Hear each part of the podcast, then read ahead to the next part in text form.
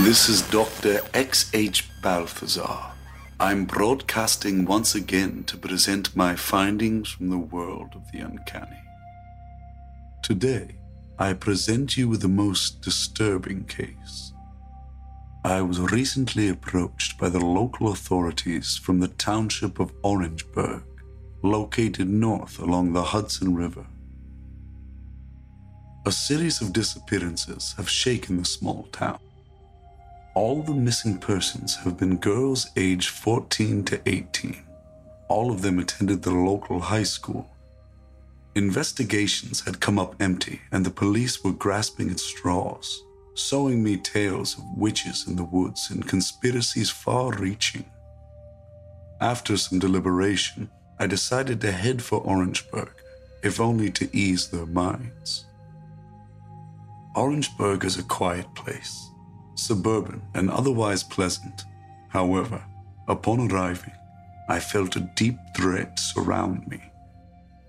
Wherever I looked in town, I saw the faces of missing girls. Missing flyers plastered on the sides of buildings and in telephone poles, hung in windows, archways, and some simply blowing in the wind. The town has a population of only about a thousand, five girls go missing, the whole town knows about it. I interviewed many residents in the town about the girls, who they were, what they have been involved with. Most of them seem more confused than myself. That is, until I met 17 year old Davis Colley while sitting in a local diner. The following is our interview. This is Dr. Balthazar.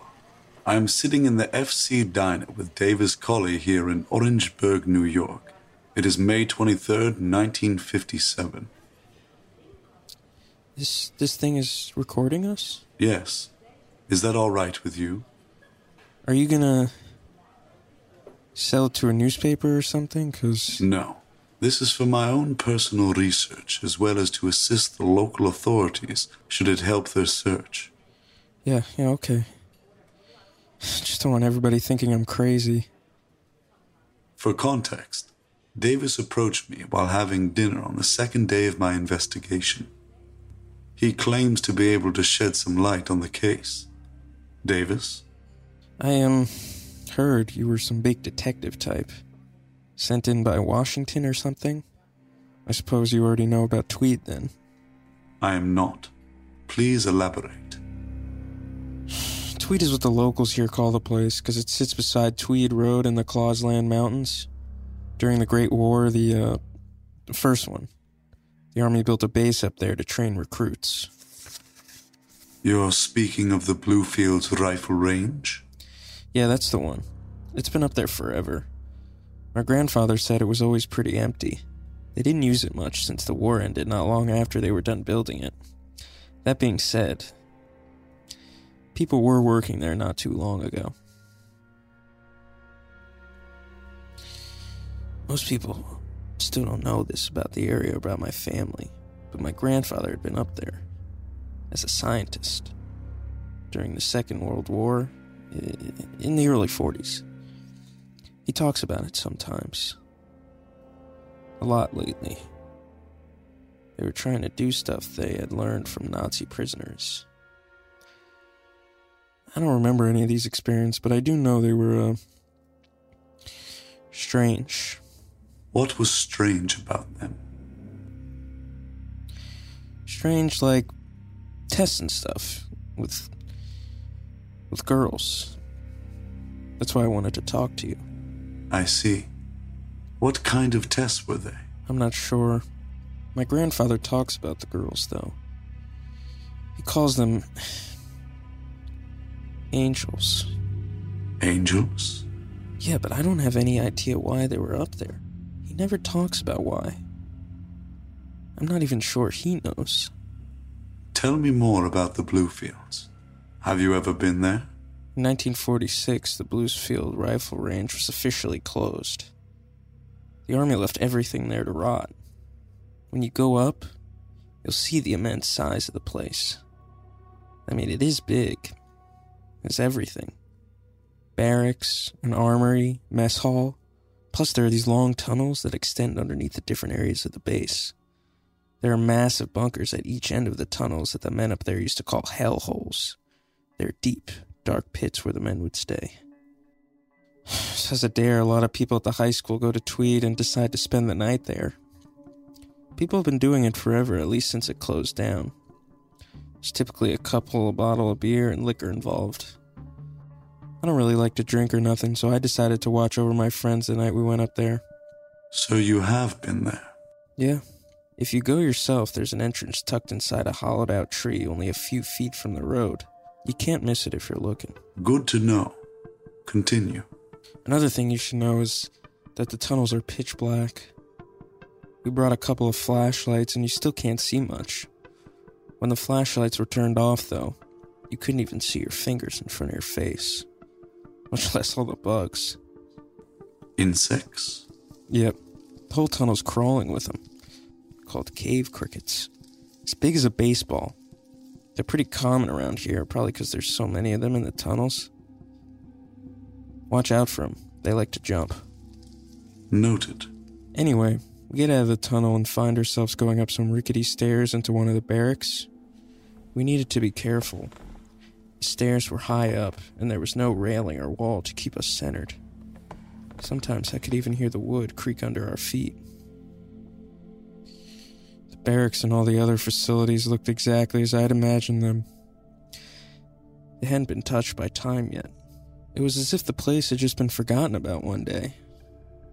It was fun running around the abandoned post screaming and making a ruckus, but that didn't last long. We found a new tunnel and decided to see where it led. As we were traveling through the tunnel, we noticed this area seemed to have been older than the rest. We weren't sure why, but everything was crumbling and falling apart. As we approached the end, we saw a light in the opening. We figured this was one of the ways out. So we pressed forward, ready to get the hell out of there. As we approached, we, we started hearing a, a voice. Couldn't make out what it was saying. The hairs on the back of my neck were beginning to stand up. I was regretting the decision I'd made, but I, I couldn't stop. We finally got close enough to see there was a group of people standing around a pentagram chalked on the concrete floor. I knew this from Bible study. The sign of the devil. What did the people look like? How many were there? Six. There were six of them. One standing on each point of the. Well, you know. And one in the middle. The five weren't moving or breathing, even. It's like they were asleep, but too still to be asleep. The one in the middle was chanting, and. Um. Can we. Can we, uh. Can we go? This is Dr. X.H. Balthazar. My interview with Davis Colley continues. We are now sitting in my car behind the FC diner. You were saying, Davis? Well, you asked what they're wearing, and, well, they weren't wearing anything. They were all naked. I didn't mean to look. I mean, I'm, I'm a Christian. They were naked. Y- y- yes, but, doctor, there is something else. The man, he, when he turned, you could see blood all over his mouth, and the girls, Oh. Davis, it is very important you dictate to me the exact route which you followed into Bluefields. Okay, but. I'm going to head to Bluefields now. Please. Yes, sir. Take this paper and dictate my route through the tunnels. Then go to the police. what many see as sacrilegious, occult, and profane is often a product of the supernatural manifesting in our world. Ritualistic behavior is inherently the process of reaching out beyond one's understanding. What they find through these rituals, well, the outcome often varies. The consumption of another's blood has a long history in humanity, be it sacrifices or willing contracts signed and sealed in the sanguine.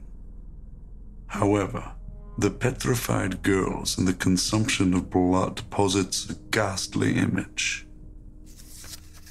With Davis's account, I instinctively connected the story with the missing girls. Naturally, I made my way to Bluefield. The tunnels are longer than I had imagined. However, Davis painted a very accurate picture of the darkness.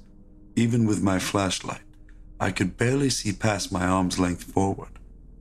I took cautious steps forward until I was at the stairs leading up to the barracks. I climbed the unstable structure and found myself in the middle of the entire property.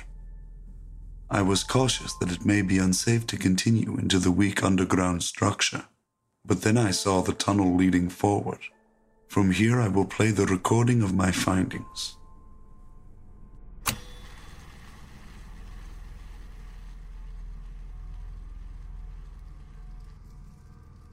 Damn vile creatures. this is Dr. Balthazar. I have entered the tunnels Davis Colley described. Thus far, I have found his description to be extremely accurate. I am approaching the pentagram room. I will note that the insects have amassed in number here.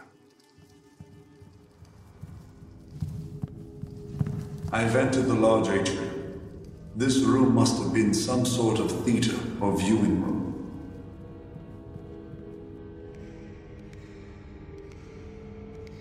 The pentagram remains, however, it has been nearly wiped away. What is that? Blood? It is blood. Fresh blood. If it is here, then someone must be here with me. I can't.